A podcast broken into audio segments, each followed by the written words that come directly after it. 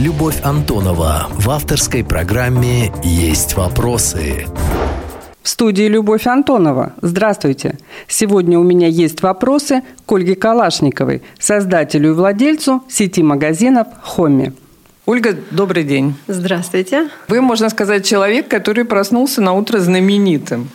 Это произошло после вашего дня рождения в конце августа, на который вы пригласили одного из самых известных, а может быть даже самых известных э, российских рэперов Моргенштерна.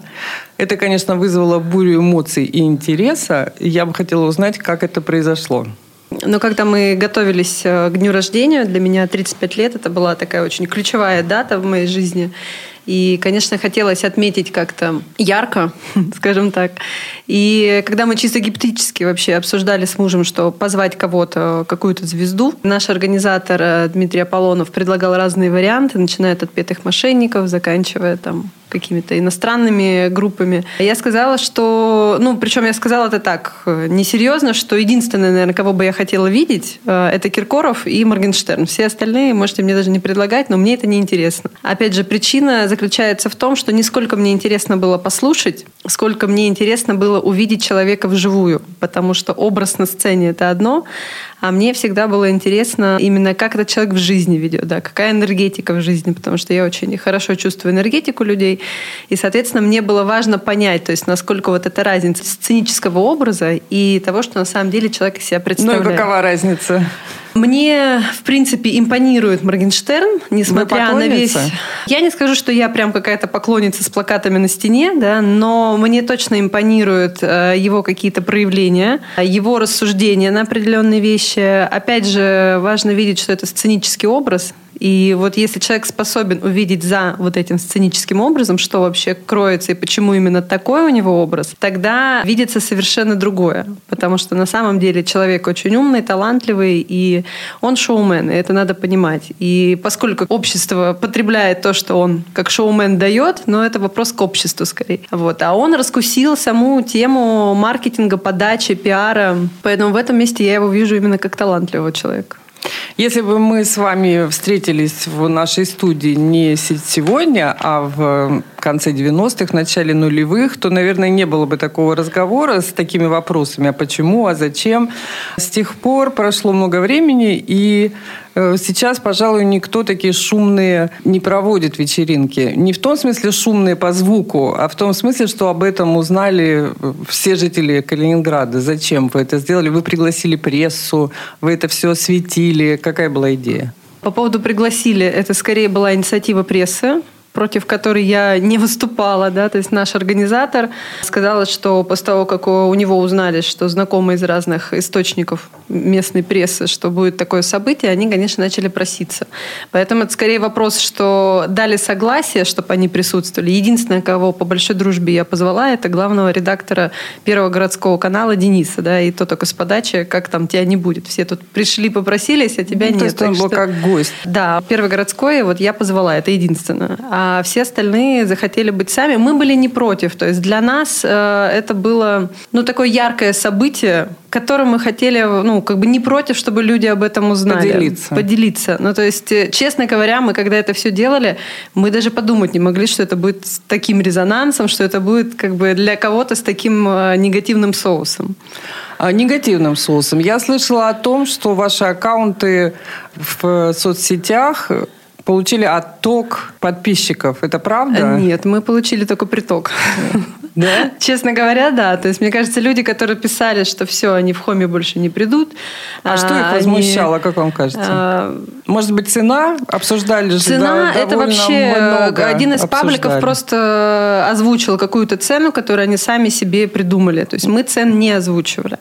Но, с другой стороны, цена никогда не была секретом, потому что найти, сколько стоит Моргенштерн в интернете да, вообще это без в проблем. источниках все есть. Плюс понять, сколько стоит мероприятие такого формата, тоже не стоит труда сосчитать. Поэтому мы не озвучивали, но это какой-то великой тайны в этом тоже ну, нет. можете назвать цифру? А, цифра была порядка 9 миллионов на все Это все мероприятие, да, это а все гонорар мероприятие. Э, сколько составлял из этих, а, из этой Гонорар суммы? 4,5 миллиона у него. Как вы думаете, вы не зря потратили такие деньги? Ну, судя по тому, какой резонанс это вызвало, наверное, все-таки не зря, потому что в наше время уметь создавать э, какие-то события, вокруг которого будут разговоры, наверное, тоже нужно уметь. И я вам хочу сказать, что в Хоме хуже продажи не стали. То есть люди, на самом деле, которые к нам приходили и приходят, э, реагируют очень адекватно. То есть в основном идея заключается в том, что не, не нужно считать чужие деньги, и на что они тратятся, и на каких исполнителей, и что если им магазины нравятся, то это никак не влияет на мои какие-то вкусовые предпочтения, там, кого я слушаю. Следующий вопрос состоит в том, что существуют ограничения в, в этот период, эпидемиологические ограничения. Были ли претензии со стороны Роспотребнадзора? Мы знаем, что ивенты больше ста человек фактически под запретом. И как вы соблюдали э, противоэпидемические меры на своем вечере?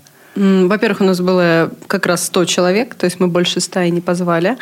И второй момент, э, здесь, знаете, куда важнее мне было лично, моя личная безопасность, потому что я сейчас в положении. И прежде всего мы меры безопасности предпринимали для того, чтобы меня э, оградить, оградить. Да, угу. ну и гостей, которые там будут.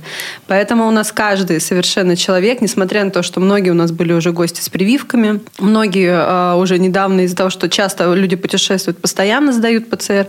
Несмотря на это, каждый абсолютно сотрудник, который был, обслуживающий персонал, персонал, а, артисты в том числе, все проходили ПЦР-экспресс, который делался прям перед входом на территорию вообще вот самого ресторана. Вот это большая же Лангендорф. Площадка. Да, да, да, да. И э, тесты делались еще до того, как люди заходили вообще на территорию. Но а Роспотребнадзор, санитарные власти наши нынешние, какие-то вопросы задали вам формально хотя бы? У них не вопросов было. не было. К вам не было. Вы занялись бизнесом очень рано. Как мы писали э, в сборнике «Топ-100 бизнес от первого лица» два года назад, Королевские ворота выпускали такой сборник, вы занялись бизнесом э, едва ли до 20 лет, вам еще не было. И выбрали такую необычную для молодой девушки сферу секс-шопов. Почему так произошло? Наверное, это связано с тем, что у меня всегда и по сей день есть желание развивать только те сферы, которые интересны лично мне. Поэтому, когда меня спрашивают, почему секс-шоп, ну, видимо, я неравнодушна к этой теме. Вообще к теме сексуальности, развития женского и сексуального и отношений в паре. Поэтому э, этим, этим пронизана вся моя жизнь. И тогда, в 19 лет, это было, ну, как бы на передовой. То есть самый такой основной, наверное, интерес к тому моменту. И всегда я выбирала сферу, где это будет, знаете, как проявление некого творческого подхода к организации. Потому что когда я что-то делаю, я делаю это не так, как все. То есть я стараюсь сделать такую подачу, такую упаковку, донести такую ценность для людей, чтобы это было действительно что-то оригинальное, интересное, уникальное. И в данном случае в свое время это почти там, 15 лет назад, а я совершила ну, такую сексуальную революцию в городе Томске, то есть да откуда я вы? родом. Почему вы такой вывод делаете? Потому что на момент, когда я начинала, это были подвальные секс-шопы «Интим», наверное, которые есть в каждом городе России, может быть, до сих пор еще, да, потому что если вы помните, может быть, в свое время платили за вход в секс-шопы вообще, то есть 90-х годах. Ну, поверю вам на слово. В 90-х годах э, и там 80-х, когда они только-только появлялись, то есть люди боялись покупать, но было жутко интересно, и они были готовы платить за вход, чтобы просто зайти посмотреть. И вот оттуда там в 2000 там, каких-то годах, да, это было такими вот э, отголосками вот этого времени, и не было ни качественного обслуживания, ни консультаций, ни какого-то оформления даже внешнего. То есть это были страшные такие подвальные магазинчики, в которые было там жутко даже заходить. По крайней мере, так было в Томске. И для меня это было, ну, такое, знаете, дело чести, что ли, воспитать некую культуру, да, что это нормально, что это естественно, потому что ходило мнение такое, что это либо для больных, либо для извращенцев. И задача была именно показать, что это товары для самых близких отношений. Потому что я всегда говорю, что если отношения только начинаются, то вы не наш еще пока клиент. А вот когда у вас уже отношения год, два, пять, десять лет, а то и больше, вот тогда вы наш клиент, да, тогда действительно хочется и какие-то новые эмоции испытать и новые впечатления. И вот тогда мы здесь очень хорошо помогаем. Судя по тому, что вы говорите, вы не боитесь шокировать. Вот совсем, можно сказать, в юном возрасте вы занялись такой деятельностью, как секс-шоп. И ваше приглашение на день рождения Баргенштерна, мне кажется, это все в том числе от того, что вы человек внутренне более свободный, не испытывающий каких-то страхов перед общественным мнением, так скажем? Ну, я точно смогу его выдержать, каким бы оно ни было в этом месте. Просто в силу характера?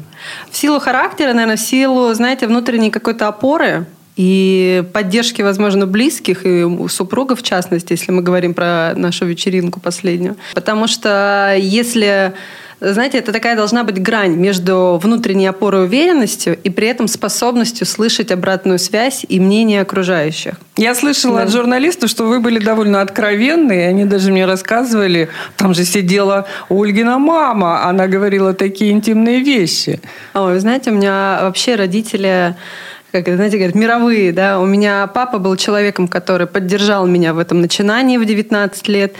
А, это был первый человек, который сказал вообще иди, ничего не бойся. А мама была первым продавцом, которая ко мне пошла работать. И она проработала в секс-шопе порядка 10 лет, из 15, начиная тоже с продавца-помощницы такой, да, заканчивая уже товароведом. Э, и, ну, такое название сейчас советское, да, товаровед. И она в дальнейшем обучала молодых продавцов. То есть настолько она за 10 лет сама стала экспертом в этой теме, что уже потом перешла такой статус именно обучению. Вы как-то говорили, что этот бизнес хорошо у вас э, пошел, полетел, как сейчас говорят, в Томске, и когда вы попытались пересадить его на калининградскую почву, это не так удачно э, произошло, если не сказать неудачно. Как вы думаете, почему в Калининграде не получилось, э, хотя мы видим, что подобных магазинов довольно много? Действительно, у меня был опыт, когда я здесь по старой памяти открыла секс-шоп, когда я только переехала 9 лет назад. Но, знаете, то есть я столкнулась с тем, что Калининград тогда, 9 лет назад, э, это был для меня очень пуританский город, то есть очень сдержанный. По сравнению с Томском? Э, ну, на тот момент уже по сравнению с Томском, несмотря на близость к Европе, почему-то я думала, что наоборот здесь люди такие более раскрепощенные, но на самом деле это была ошибка моя в просчетах, и просто у меня уже не было интереса и желания делать делать очередную революцию. То есть здесь, если бы я горела по-прежнему этой идеей, то это примерно такой же путь был бы. Это 3-4 года потратить на то, чтобы сделать революцию. Потому что в Томске я делала вечеринки, я делала тренинги, семинары. Я провела выставку «Город для взрослых» на 5000 человек. Мы собрали в крупном выставочном центре города. Э, колоссально ну, интересно. Просто э, вы ответили себе на вопрос, почему, почему? калининградцы такие оказались да, нечувствительные? Я думаю, что это средняя температура по России.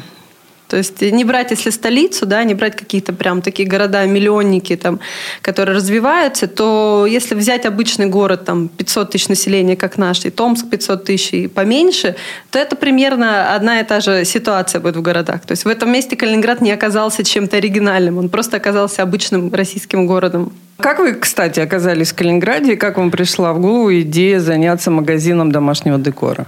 О том, как я оказалась в Калининграде, я написала целую книгу. Да что вы? Да, это как раз была на дне рождения презентация этой книги. Книга называется «О нас». Это книга о зарождении отношений моих с супругом, потому что это история, вы знаете, когда мы первые лет пять рассказывали нашим друзьям эту историю, обычно она занимала 3-4-5 часов, и мы просто все это комкали и рассказывали очень сумбурно. После чего я, говорила, что я точно напишу книгу что, собственно, мы и сделали. То есть это книга о той самой женской инициативе, то есть где, где эта грань, когда женщине важно проявить эту инициативу, а где важно сделать шаг назад, остановиться и ждать уже ответа от мужчины. Да? И где вот это вот... Э, как поступать, например, когда все против тебя? когда все люди, а, все события, вот все, что происходит, все, казалось бы, уже хочется опустить руки и сказать, ну все, не судьба. То есть большинство людей уже в эти моменты, которые со мной происходили, говорят, что ну все, значит, не судьба нам быть вместе, значит, надо оставаться где есть. И эта книга, она такая достаточно, опять же, компрометирующая, наверное, и спорная, потому что когда мы начинали, он был женат, наши отношения. То есть это, знаете, такая история одной любовницы и одного изменника. Но это по поверхности, опять же, да, как вы уже поняли, я всегда смотрю чуть глубже. И эта книга, знаете, для читателя, который тоже способен увидеть вот за первичной вот этой историей двух, э, так сказать, неверных, да, э, что там за это, что на самом деле. И, знаете, у меня сейчас отзывы такие идут, что эта книга как э, пособие к тому, чтобы любовных треугольников ну, в семье не было. давайте скажем нашим слушателям, как ее можно получить, где ее а, можно Она купить. продается во всех магазинах Хоми.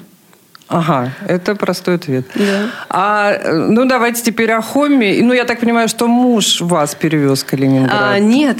Нет? Вот это вся история. За 9 дней до того, как я купила сюда билет, он мне сказал, если ты едешь ко мне, то ты не езжай. И вообще мне не звони, и мы с тобой больше не будем общаться. Вот. Поэтому все было не так просто. Это как раз э, история о сильно принятых решениях, о сильных принятых решениях, э, и как это в жизни вообще может развернуться. Но вы решили э, заняться домашним декором. Почему такой резкий переход от одной бизнес-истории к другой? Я многогранная личность. Но на самом деле, э, после того, как я сюда переехала, я где-то порядка года ничем не занималась с точки зрения бизнесовой истории, да, какой-то реализации такой. То есть я была в поиске, и к моменту, когда родилась уже эта идея, я была э, в положении. И знаете, вот этот синдром гнездования, который наступает там, на седьмом-восьмом месяце, он мной овладел очень сильно. И на тот момент была сеть HomeDew. То есть Home э, – это не продолжение сети HomeDew. То есть мы как бы никакого отношения не имеем вот к той истории, которая когда-то была ну, в подождите, давайте поясним. Была сеть HomeDew, да. и вы там не, не были участником этой истории? Я никакого отношения не имела к этой сети. Угу. Интересно. То есть я была, единственное, какое отношение имела, я была, мне кажется, самым рьяным клиентом. То есть я была... То есть вы не владели франшизой? Mm-mm, mm-mm. Франшиза владела другой человек, другой предприниматель. А как тогда появился вот такой очень похожий бренд э, с минимальными изменениями, который называется Хомми? В сентябре 2014 года, если помните, кризис у нас такой, один из кризисов нас настиг Конечно, в декабре да. 14, 14 15 год.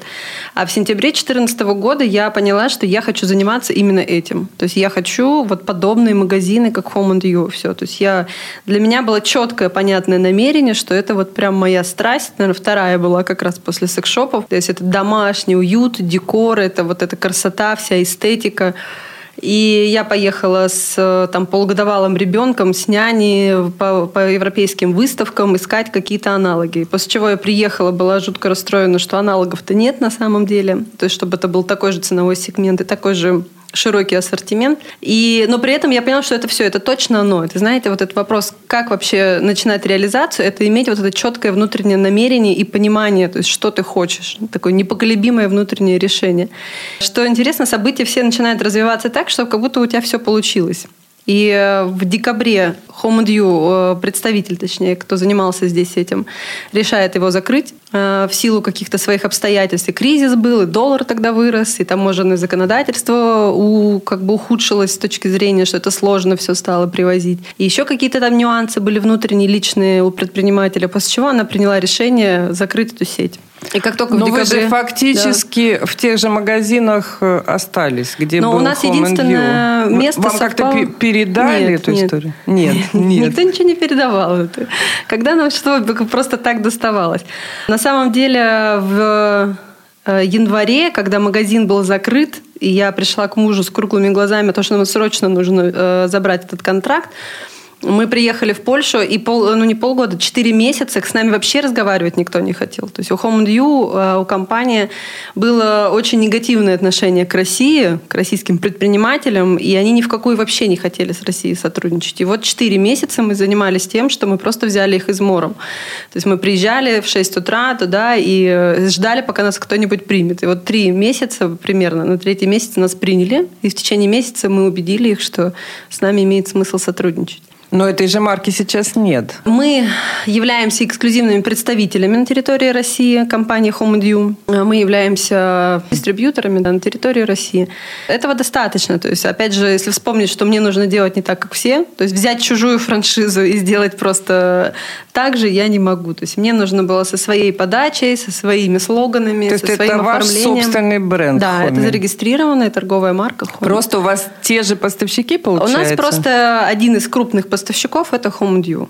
Помимо этого у нас еще есть порядка там 5-7 поставщиков. А вы за, затевали еще историю с более высоким ценовым сегментом. Да. Называлась Ричмонд. Ричмонд. Да. А что с ним получилось? Не пошла ведь эта история? А, не тоже? пошла эта история. Это был тоже мой просчет. Просчет заключался в том, что город слишком маленький для такого сегмента. То есть действительно у нас были очень хорошие клиенты, покупатели постоянно, но их просто на 500 тысяч населения, их недостаточно для того объема, на который я тогда замахнулась. Ну и такая потребительская привычка наверняка сработала. Мы все э, имеем представление, что такое хомми, какие там э, категории товаров и сколько они стоят. И вдруг появляются полки, где это дороже там, в два, иногда в три раза. Угу. И, наверное, какого-то не произошло, ну вот переключение не произошло у потребителя. Но да? совместила я их чуть позже. Изначально угу. это было совершенно отдельный самостоятельный формат, находящийся в отдельном помещении. Там. А вам кажется, что вот этот luxury-сегмент, он не востребован в Калининграде? Или он не а. востребован именно э, в этой, в этой ну, как сказать, в этом сегменте рынка? Потому что, кстати говоря, не вы единственные на этом прогорели. ну да, то есть до этого были тоже компании. Э, но почему-то у меня была такая вера, что я могу сделать по-другому. Ну, опять же, смотрите, вот меня тоже спрашивают, как переживать э, кризисы, как переживать ошибки. У меня достаточно много было ошибок. То есть это не о том, что я вот открыла и каждое пошло. То есть так, было же э, куча... Знаете, теории даже говорят о том, что э, знать, изучать ошибки важнее, чем история успеха. Да. И что я вас перебила? И это была ошибка. И через какое-то... Самое главное, когда совершаешь эти ошибки, очень быстро понять, что это ошибка, и проститься с ней. Очень быстро это для бизнеса примерно полгода. Если полгода проект не приносит прибыли, то есть и не, и не показывает очень значительной, хорошей динамики по увеличению, его нужно безжалостно закрывать. А, ошибка предпринимателей, что жалко работает. Вот это да, жалко. и потом кажется, ну постепенно вытянется, постепенно э, мы сможем раскрутить угу. эту историю. Но часто не ну, получается, и, вы правы. И годами, да. и годами люди это делают. Годами, ну я просто наблюдаю таких предпринимателей в своем даже близком окружении, да, то есть когда год, два, э, э, потом нас неизбежно настигает выгорание, то есть, э, когда человек не видит хотя бы промежуточных результатов, которые его будут удовлетворять, неизбежно настигнет выгорание. И вот это будет вот это ощущение нарушенного обмена, потому что вкладывается очень много и сил, и времени, и денег, и там жизни часть, да, то есть это же время воруется у семьи, там, у себя любимой, там, да, у каких-то друзей, хобби там, и так далее. И э, потом э, начинается вот это вот, ну, человек приходит как к такому истощению эмоциональному, что очень тяжело потом выйти. И еще больше становится жалко, потому что ну столько уже туда вложено всего, что совсем тяжело расстаться.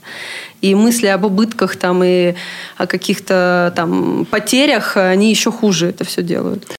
Чем закончился ваш поход в Москву? Я э, знаю только о намерениях открыть там магазины. И знаю, что работают два магазина в Краснодаре и пять уже хоми в Калининграде. Может быть, больше, поправьте меня. А, в Калининграде сейчас пять. Мы планируем открывать шестой. Вот буквально вчера мы договорились э, с эпицентром на первом этаже. У нас тоже будет открытие в этом году. В Краснодаре у нас магазинов уже нет. И это еще одна история неуспеха, да, которая, опять же, важно было вовремя увидеть и вовремя закрыть. И там сумма убытков была очень значительная. Ну, я могу, в принципе, ее озвучить. У нас один магазин, мы одно время продавали франшизу. А, один магазин в среднем стоит, чтобы в России открыть, а, это 15 миллионов. То есть в Калининграде чуть дешевле, потому что мы все-таки особая экономическая зона, да, здесь нет НДС, здесь нет каких-то таможенных пошлин.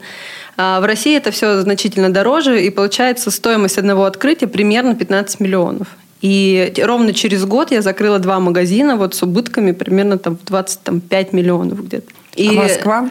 Москва, мы смотрели всегда ее э, гипотетически, то есть каких-то прям действий там не было предпринято, то есть несколько раз мы туда, так сказать, замахивались, да, но что-то все время останавливало. И вот это вот, знаете, что-то, меня опять же сейчас очень часто спрашивают, э, как понять твое, не твое, как вот пойти, не ошибиться, и вот это был тот момент, когда важно услышать было себя. Ну, не моя эта тема масштабирования, это надо признать. То есть э, я про творчество, я про реализацию. Здесь очень важно знать и понимать себя. Я в какой-то момент хапанула чужую идею о масштабировании, о федеральной сети. Вы знаете, вы не единственная. Да. Очень многие калининградские бизнесмены, э, э, мало того, что об этом думали, они точно так же предпринимали шаги. Далеко не у всех получилось. Ну, здесь, наверное, очень история индивидуальная, потому что для кого-то, и, наверное, для мужчин это все-таки больше такая естественная, такой, да, да, естественная какая-то история, чем э, для женщины. Опять же, и женщины у нас бывают разные, но я говорю в большей степени о себе. То есть я поняла, что я не про масштаб. То есть мне интересно иметь разноплановые бизнесы, и достаточно небольшого размера, чем взяться за что-то одно и вот всем вниманием туда и делать из этого какие-то великие сети, масштабы. Ну, пять магазинов не, так, не такой уж э, маленький бизнес. А скажите, вы подтверждаете информацию, что вы вышли из числа учредителей Хомми? Наоборот. Наоборот, так. Наоборот. Э, я являюсь учредителем Хомми. Как и... были, так и продолжаете оставаться. Да, да. Скажите о текущей ситуации. Пандемия, снижение покупательского спроса, локдаун, который мы пережили. Как это сказалось на э, бизнесе, вот таком связанном с домом, с тем, чтобы дом обустраивать, да и не работали магазины какое-то время, год назад? Я бы тут сказала, наверное, не сколько здесь какая-то тематика, особенность есть именно товары для дома, сколько само понимание розницы. То есть мы как розница пострадала, ну, вся розница России пострадала, особенно в городах, где были торговые центры закрыты. Поэтому я вспоминаю пандемию как такой, знаете, военный режим. То есть у нас реально дома был просто штаб, штаб-квартира, в котором с утра до вечера я и супруг в разных комнатах, мы там проводили координации. Каждый день менялась информация, мы каждый день решали, что делать. Во-первых, это люди, ну, прежде всего, то есть мы понимали, что за нами стоит куча людей, за которых мы ответственны. И чем мы очень гордимся, что я, что он, мы не уволили ни одного человека, мы не сократили их. Ну, то есть, да, мы сокращали издержки, мы как бы уменьшали какие-то окладные части, но при этом мы сохранили весь коллектив на 100%. И более того, то есть то, как люди реагировали, как команда вообще включалась в процесс и в любые задачи, то есть ну, засучили рукава и делали все, что вот мы могли, чем занять э, время, внимание. Мы учились в это время очень активно. То есть, когда люди думали, как бы уволить, чтобы им по башке не настучали, вот честно, другие предприниматели, потому что я слышала эти истории, когда мужей у наших э, девчонок увольняли, которые в хоме работают, и, и как это задними числами все делалось некрасиво, то мы думали, как мы за это время лучше их обучать будем, как мы будем делать обзвоны и исследования какие-то да, наших клиентов. То есть, как это время максимально вообще использовать себе на пользу, потому что что, ну, как бы мы понимали, что это все конечно, ну, месяц-два, ну, три, ну, четыре, ну, хорошо. То есть э, мы это справимся. Ну, то есть и... был какой-то запас прочности, подушка безопасности, чтобы и зарплаты выплачивать э, неработающим Да, был, был, был, конечно. И более того, были и убытки достаточно большие, потому что мы попали на курсовую разницу. Если помните, у нас под шумок таких вещей еще курс всегда растет. Поэтому были разные отсрочки, да, там какие-то а, именно в, там, там в долларах, да, которые мы потом, конечно, там в течение этих двух месяцев выплачивали очень много. Ольга, а скажите, есть такая теория, что во время локдауна особенно, да и вообще во весь этот период, э, народ так повернулся больше к дому. Он стал понимать, что это такое место, где он может спрятаться, чтобы было там уютно, тепло, хорошо. И вообще говорят, что росли товарооборот вот подобных товаров, как у вас.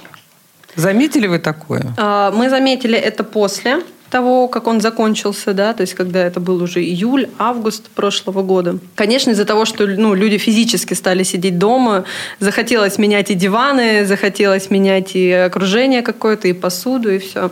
Конечно же, всплеск неизбежно был после этого, что, в общем-то, говорило о том, что ну, у нас русский народ, он вообще очень подстраивается под события. То есть он притих на какое-то время, а потом в полной мере как бы реализовался. Вы обратились э, к торговле в интернете, и как вам помог интернет-магазин? Это действительно такая серьезная, серьезный инструмент. Можете сказать, какую долю в продажах он у вас э, занимает сейчас? А, Но ну, на тот момент это было 100%, конечно же, да, мы как бы очень перенаправились. Мы как раз перед э, прям буквально началом пандемии успели сделать новый сайт что было очень удачным. Сейчас э, в Калининграде доля у нас очень маленькая интернет-продаж. С одной стороны, это была такая, знаете, моя боль, а с другой стороны, я поняла, что у нас слишком маленький город, и вот по опросам наших же клиентам, им куда интереснее приехать в магазины вживую, потрогать, посмотреть, потому что вот одна из ценностей Хоми – это сама атмосфера, в которой женщины попадают. И они, ну, когда сильно что-то надо, конечно, они купят в интернете, но чаще всего им нравится именно приходить в ну, магазин. Ну да, это же не первой необходимости да. товары, э, как правило.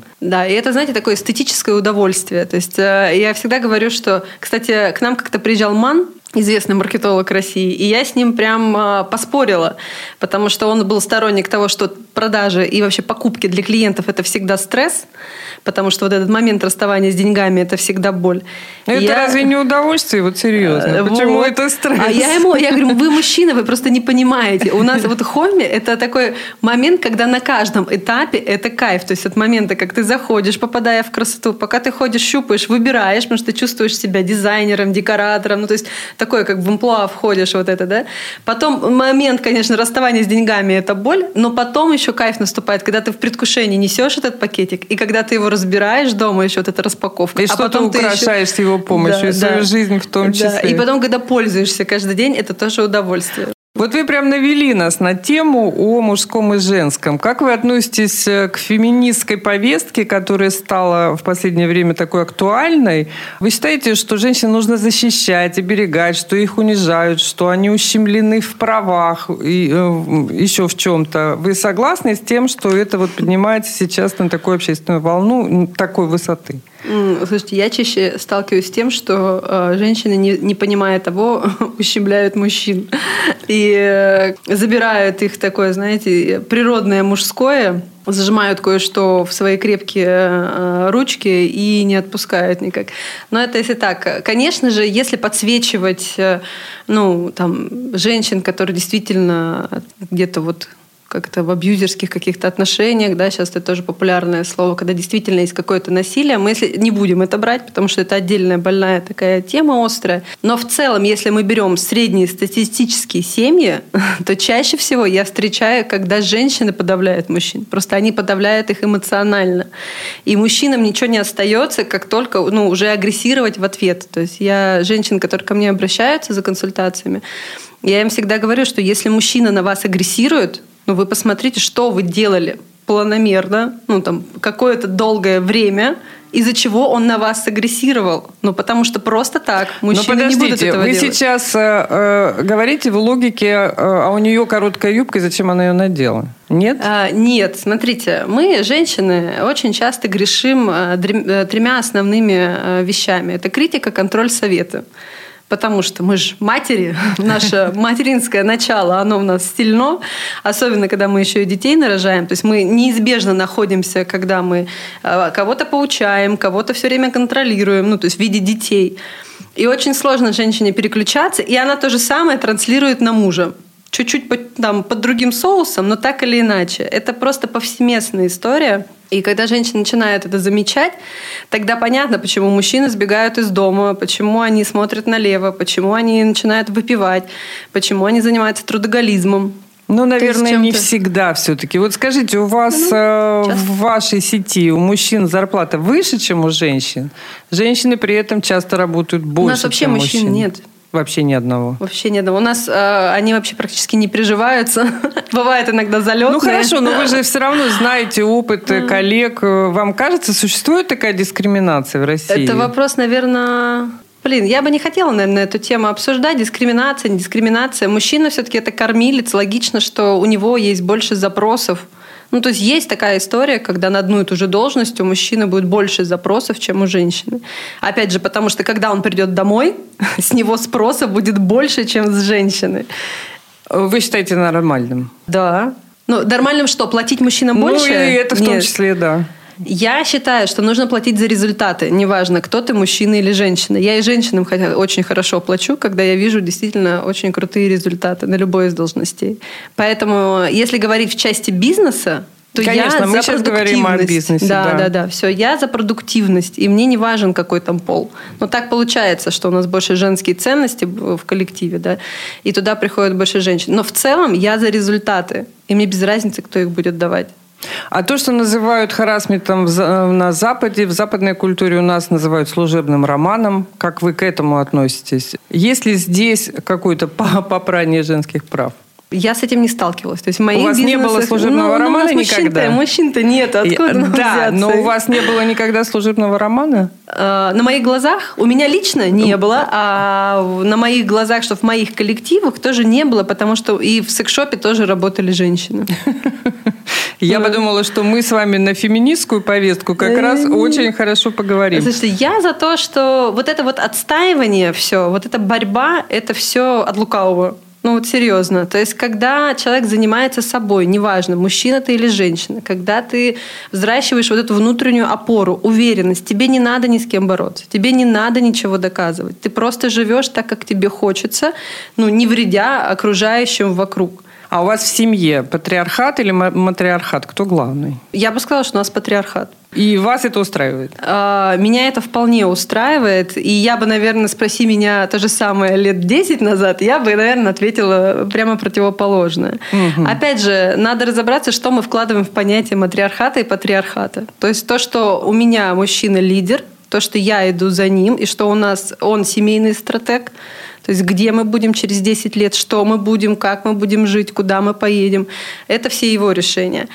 А вот под каким соусом это все будет, где в каком доме мы будем жить, да, то есть как это будет выглядеть, то есть как это вот окрашено, это все будет эмоционально. Это уже моя область влияния. Ну, то есть это такое распределение ролей, с которым в паре оба согласились. Да, то есть, ну, э, это такая вещь, когда мы разные, но мы равнозначные. Тут вопрос не... А у нас отсутствует вопрос борьбы за власть, потому что мы каждый в своей области. То есть он не лезет в область эмоций, а, вот этой погоды в доме, да, каких-то вот таких женских эмоциональных вещей, где он просто не выводит. Но он сознательно это делает или да. просто не мы, ну, мы дошли просто до так, этого. Э, так сложилось? Нет, мы дошли до этого. То есть не сказать, что мы такие 9 лет назад да, сошлись. То есть это какая-то такие... была общая работа над это отношениями. Была, да. Это была работа, работа через кризисы, через осознание, через конфликты. Наверное, еще раз надо сказать нашим слушателям, пойдите в магазин Хоми, купите вашу книжку. А, это да, да. Ну, то есть это самое начало, да, там есть будет вторая часть, где как раз уже больше про семейные, то есть какие... У нас были разные конфликты и непонимание с финансовой точки зрения, как бюджет должен делиться. Твои, мои, потому что мы оба зарабатываем, то есть как это вообще распределяется. Ну ладно, скажите, твои, мои, чьи? Общие? А, сейчас к тому, к, к чему мы пришли, э, мои – это мои, я распоряжаюсь ими сама, а он выделяет э, процент от своего дохода. А Лично вы... на мои расходы. Помимо того, что он еще семейный э, обеспечивает. Вы ждете ребенка, но ведете совершенно, как мне кажется, активный образ жизни. Как вам это удается? Вы знаете, это самая чудная моя третья беременность. У меня не было токсикоза, у меня не было вообще каких-то э, осложнений, ну, каких-то вот даже таких типичных каких-то моментов для беременных, потому что, опять же, это целая работа была проделана. Ну, то есть это была моя проделанная работа о принятии материнства, о своего состояния. То есть это, наверное, самый желанно осознанный ребенок из троих. Как обычно, ну, в 22 очень сложно осознанно родить, да? Вот. А сейчас это такой прям супер желанный осознанный ребенок. Поэтому это прям идеальная беременность. Вы все время несколько раз повторили, что вы работали над отношениями, над своим отношением к происходящему вокруг вас. Вы работали сами или с чьей-то помощью? Я работала, конечно, с чьей-то помощью, потому что большая ошибка женщин э, – это думать, что она совсем справится сама. То есть, как, ну и вообще людей тут, не только женщин. То есть, когда у нас болит зуб или сломана рука, то есть мы неизбежно идем к врачу, но когда у нас болит душа, почему-то мы думаем, что мы само как пройдет. бы само пройдет, либо я сама тут сейчас книжку почитаю, все решу, или я что-то пойму там и сделаю. То есть чаще всего сами себя мы заводим либо в тупик, либо в какую-то такую спираль, в которой нет выхода. Поэтому однозначно на каждом э, этапе моей жизни были проводники, были помощники, которые доносили до меня определенную информацию. А кто это? Это психологи. То есть я вообще лютый фанат психотерапии.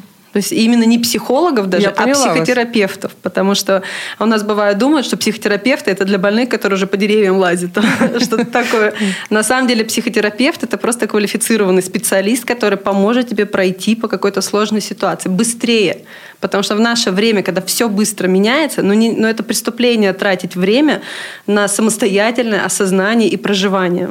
Ну, то есть даже вот утрата человека, у меня два-три года назад умер папа, и для меня это была, конечно, большая трагедия. И вот вопрос проживания этой трагедии можно потратить все три года, а я потратила там где-то примерно около года. И то потому что можно было бы еще быстрее. Ну, то есть это вопрос проживания определенных навыков, осознанности и не, тра... ну, не застревать вот в этой боли, не застревать в этих эмоциях. Счастье бывает э, мужским или женским, как вам кажется? Я думаю, что, наверное, момент состояния счастья, оно все-таки такое унисекс, да, то есть не имеет какого-то пола. Но поскольку мы все-таки разные, то, что доводит нас до счастья, это немного разные вещи. И если, например, для женщины очень важно быть расслабленной, и в этом будет ее счастье, то для мужчины очень важно быть напряженным, и в этом будет его счастье.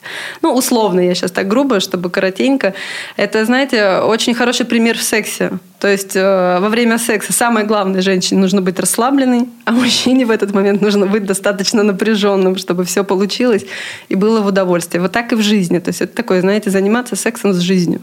Вот это примерно про те же состояния. Спасибо вам большое, было очень интересно. Да, спасибо. Любовь Антонова в авторской программе «Есть вопросы».